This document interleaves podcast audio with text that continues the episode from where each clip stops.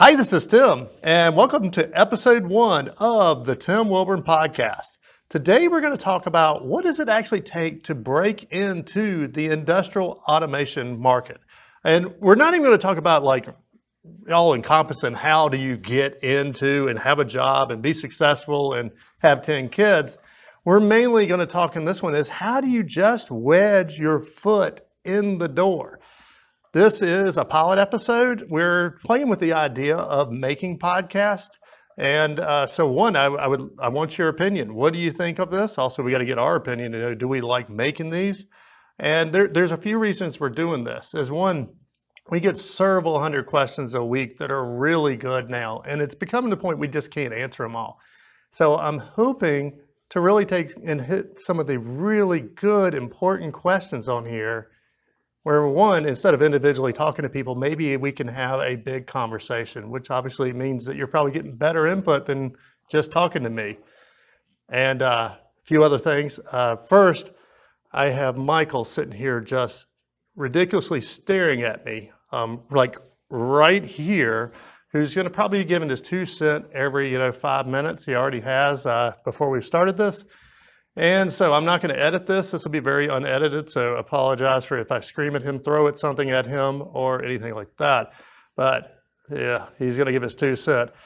But my goal here is uh, really, I'm getting my day started. I'm drinking a cup of coffee, and I just want to talk through some of the questions that come up. And I don't know, what, what should we call this? Uh, two cent coffee and automation advice? Uh, I don't know. Uh, so let me know what your thoughts are on that.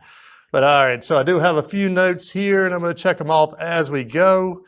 Probably the biggest thing that I didn't that I really want to do in this, there's a, there's a lot one, there's a lot of good podcasts out there. So I don't ever like to copy someone's content. And in fact, in fact, I'll go ahead and throw out a few podcasts to manufacturing. I like uh, Chris Luecke at Manufacturing Happy Hour. That's a great one. Talks about a lot of new, uh, new and upcoming things. Uh, you got uh, Ray and Allison over at Manufacturing Out Loud. They're another really good one that you know really helps you know answer a lot of things about manufacturing. But the one thing I think that we do not talk about enough, as I'll say, people on the success end of this, is our failures. In other words, what mistakes did we make on the way that actually got us here? you know, we love to brag that, oh, yeah, well, you know, I had this project and it went this well, and, you know, we do this now. But, yeah, what horrific mistakes, failures, and really abuse from maybe customers and other people did we take on the way to get here? That's kind of our goal here is to be a little bit different.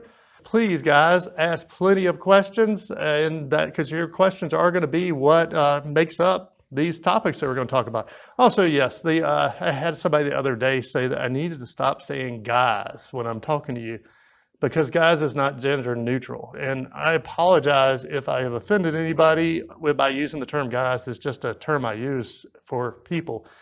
Um, so what should I use? Let's see, I'm actually in Virginia.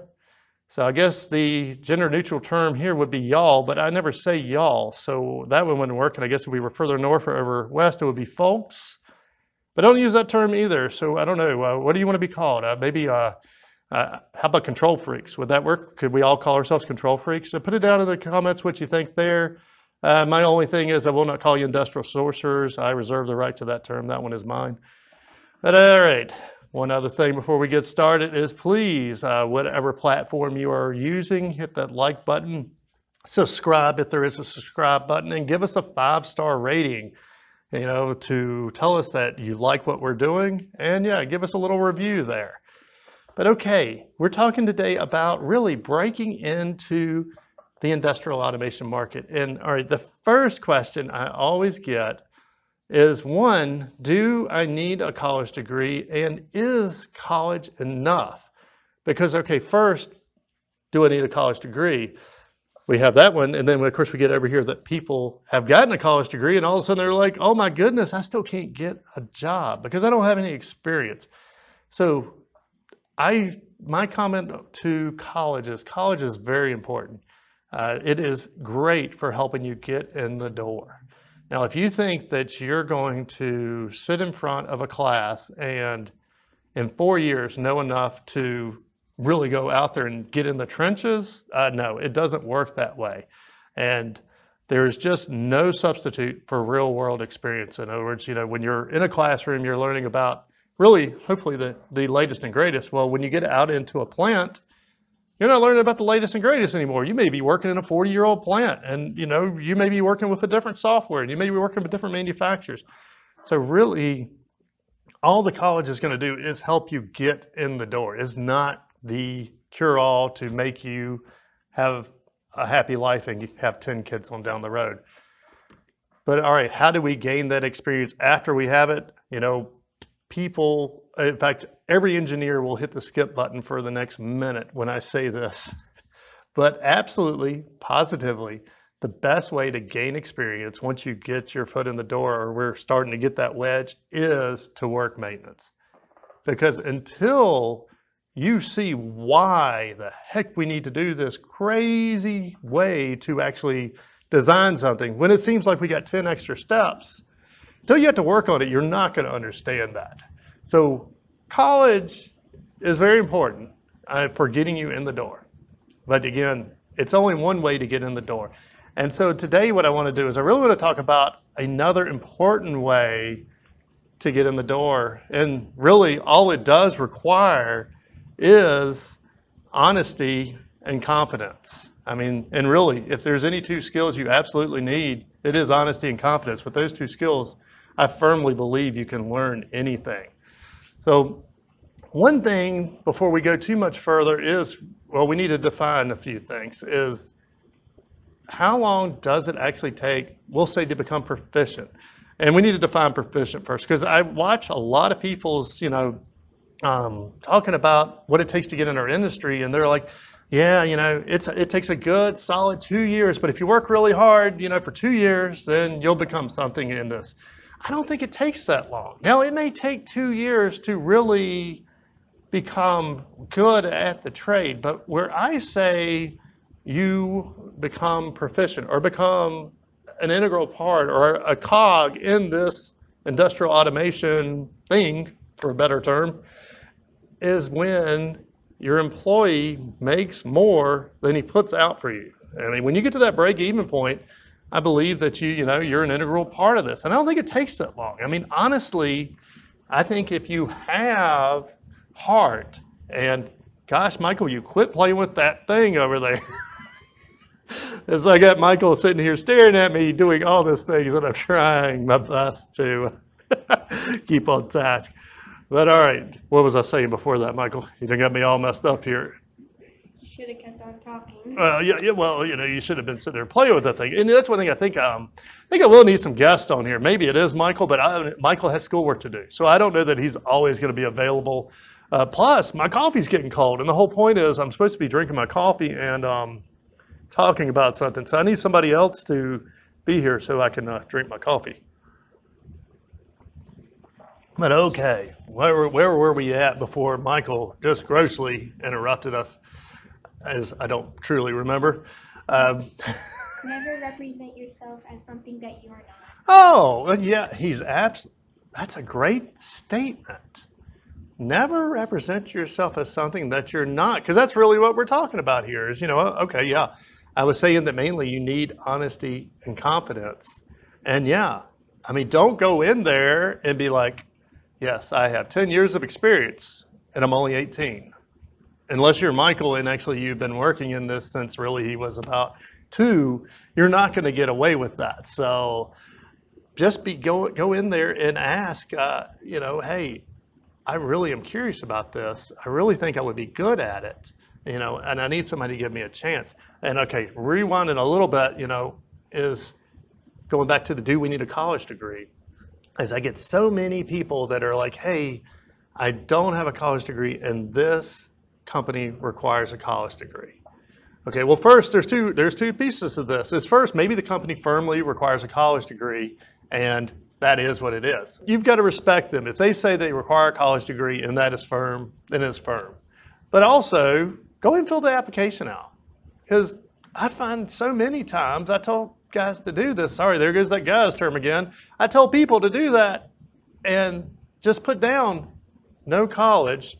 I have this experience and I'm willing to learn.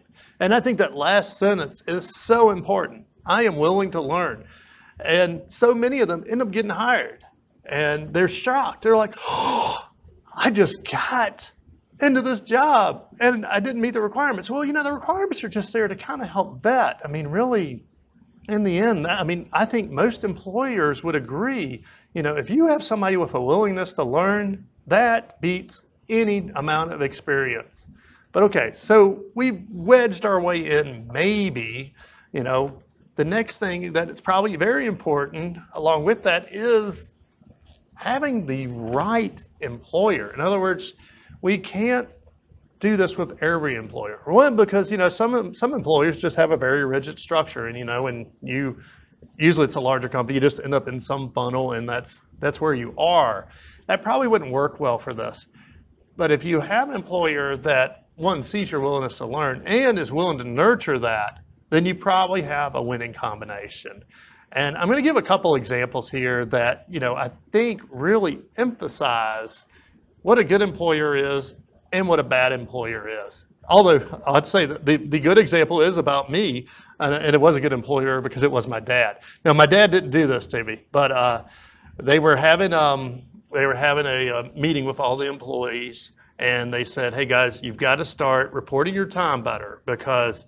You know, if you don't report your time that you worked two hours on this project or whatever, we can't build the employee. And that's a very important part. You know, you got to keep track of what you're doing. That way you can build it, build it, make some money, pay your employees. That's very important. So, I mean, they really came out and they said, you know, you're here eight hours and you're working eight hours, then there ought to be eight hours of billable time.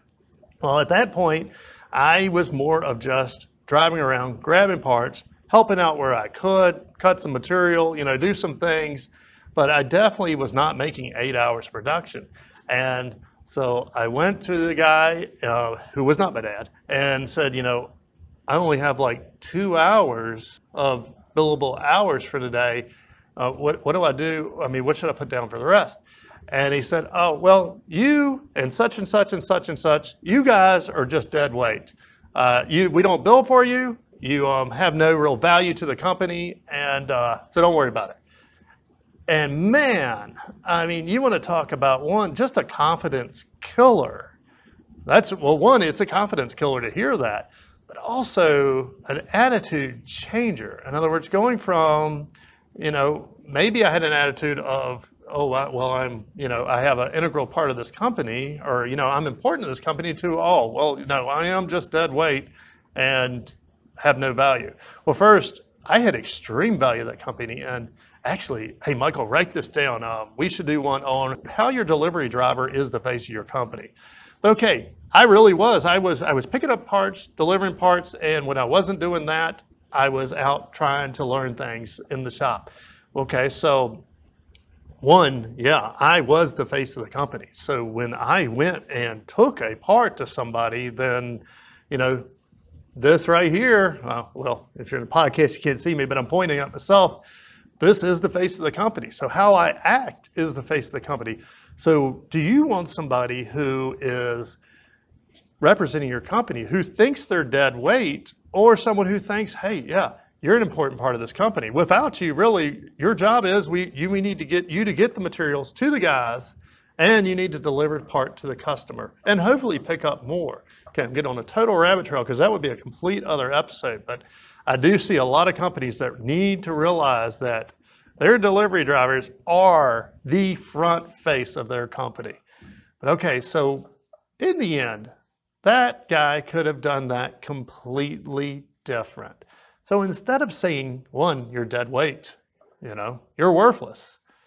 What if he had said, well, right now, Tim, most of your hours are not billable. And that's because you don't have the skills yet to really be beneficial most of the time. That's why, you know, we've got you out here. You are picking up parts, which is very important because, you know, you run, you make these rounds, you're picking up parts for 10 guys, you're keeping them at their machines. And yeah, you gather their parts up, you're delivering a very integral part. That way you can keep them in front of their machines, keeping them making money to bill you. But if you really want to become a more important part of this organization, then you need to learn to do this. That would have been so much different because then, okay, one, I do feel value, but also now I know that, okay, here's what I need to learn to get to the next step.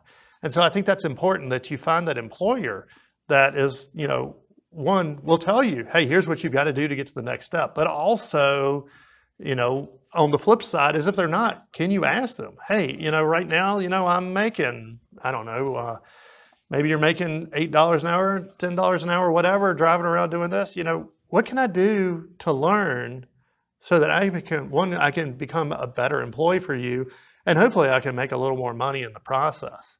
And if you have an employer that says, oh, you know, uh, you can just, uh, eh, you know, uh, blah, blah, just keep driving. Uh, no, that, that's probably a horrible employer. But you'll find most employers will tell you, you know, hey, why don't you, you know, start doing such and such. And also that, you know, that's not just necessarily the employer. So a lot of times, you know, I'd run, get a part. Maybe I was just getting a raw piece of steel for somebody. They needed to machine it. And I'd come back and I'd take it to them and they'd be like, all right, I'm not ready for that yet, but thanks. Okay, can I do anything to help you get this part ready for the next job? Because obviously chances are I bought, you know, I don't know, a 10 foot stick of something and they only needed four foot of it. Can I take it to saw and cut it to length for you? And one, they'll, they'll just be delighted because one, you know, they, they're kind of set up on their machine. They really don't want to go off and cut a piece of steel. But okay, when you show that, hey, I, I, can I help you? Then they're going to be willing to help you. And they're also going to be willing for you to look over their shoulder. And that probably is one of the best on the job trainings is when you can, you know, hey, well, what exactly are you doing there? Why do you do that? And so those are those are the important things to really, you know, get you, you know, down the path of really learning. And then, of course, once you gain a little bit more skill, one, you can gain a little bit more pay, and also you can gain, you know, a little more knowledge. And then you can keep on. And that's really how you can build your skills up. But okay, we talked about the bad example. I also want to share a good example of where I really think someone showed that they were a good boss or a very good leader. Is this was not me, but it was somebody I worked with. They burned up a very, very expensive part when they were replacing it on a machine. So machine was broke, they replaced the part and immediately burned it up and it was like three months of their pay. So first they called the vendor and said, uh, you know, this has just happened. What did I do wrong or what's going on here? And the vendor was not actually on the up and up. I will say that. Which hey, Michael, that's another. We should talk about vendors sometime. Put that down. You know, what's a good vendor? What's a bad vendor? Because that vendors can make or break you too. But okay, so, but the vendor kind of gave him a semi um, honest line that really pointed all the blame on the employee that, hey, here's where you totally screwed up. And that's why you just burn up this part that, you know, cost you three months of your salary. And the other, the guy, he could have made up any story about what had gone wrong to keep him from taking the blame. But he went into the boss's office and said, hey, I just burnt that part up. The machine is still down and we're going to need another part. And Here's why I burn it up. And the boss looked at him and said, Well, did you learn anything? And he said, Yeah, I did. Um, I understand how to do it next time so it won't happen again. Said, Okay, go ahead and order another one. I mean, and what a great, first, what a, what a great boss because he could have chewed his head off. He could have been like, That's three months of your salary. Do you realize that? I mean, he could have done anything. But his main thing was, can we do better the next time? And did we learn anything? I mean, what? I mean, yeah, okay, that was three months of salary, but you know, also we have a machine down now that's, uh, you know, probably got hundred people slowed up or standing around. I guess that's more expensive than three months of his salary. And so, but he had the insight to realize the value, one of on-the-job training, and also this boss at the same time. Yeah, I mean, if there was a way that you could get trained or learn more, then he was all for it. And that would be the other thing is, you know, if your employee, if you go to an employer and I've, I shouldn't say this, but I've had a lot of people end up realizing they need to quit their job over this. But, you know, we also sell trainers, if you didn't realize that. Uh, but you know, I get an individual calling and being like, "Hey, um, I want to buy one of your trainers." I um, and it's almost always. I hate to say this, but it's somebody who's really trying to better themselves, and chances are they have a kid on the way. Uh, There is some life changing event, and they have identified that they have to make more money. They have to improve their skills. And they'll be like, I want to buy your trainer. And, uh, and I should sell, I mean, I guess as a money making person, I should sell them the trainer, but usually I talk them out of it. And I always tell them, go talk to your employer. Tell them you need to learn this skill so that you can better your family. And it's also going to add value to you as an employee. And 75% of the time, the employer will purchase the equipment for you. Now, that other 25%, usually employee figures out that they're in a bad job. You know, they're in a job that really the employee is satisfied with them being who they are, where they are, and there's no opportunity for advancement. And I mean, that is, that's, that's a tough place to be. And I, I will say, get out of it as soon as you can. So, really, what have we talked about? Because really, today we're just trying to wedge in. We, we're not even talking about how we're going to, you know, get into this grand automation thing. Is okay, how do we just wedge our foot in the door? And so the big thing is, you know, being, what was it? What did you say? Honesty and what? Honesty and. Honesty and confidence. Ah, yeah. So have honesty and confidence. Gosh, confidence, confidence, confidence. And yes, honesty. And then find the right employer. And those two things together can probably do more than a four year degree can to get you started in industrial automation. So, what did you think of this episode? Uh, I obviously, honestly, uh, I'm not sure how I feel about it. I see, ah, way too much. I'm about to work on that. Uh, and there we go again. But yeah, this is very unscripted, and I need a partner because my coffee has definitely gotten cold during this. Ah, there we go. Yeah. So lukewarm coffee now. Uh, so now we have now it's one cent coffee and automation advice, I guess. But yeah. So what did you think of it? What topics would you like to see? Do you like the format? Obviously, we don't have a lot of props, although you can. And I even kind of set myself where I'm kind of away from where we are normally are on the videos. Is this beneficial to you? Is this something that uh, you see value in? And yeah, um, anybody want to talk with me because yeah, my coffee got cold. So again, please hit all those like stars and all the other things that you may be listening to this on and put your thoughts down in the comments. Until next time. Subscribe to Tim Wilborn on YouTube. Oh, oh. What if they're not coming to me from YouTube? Well, he is right.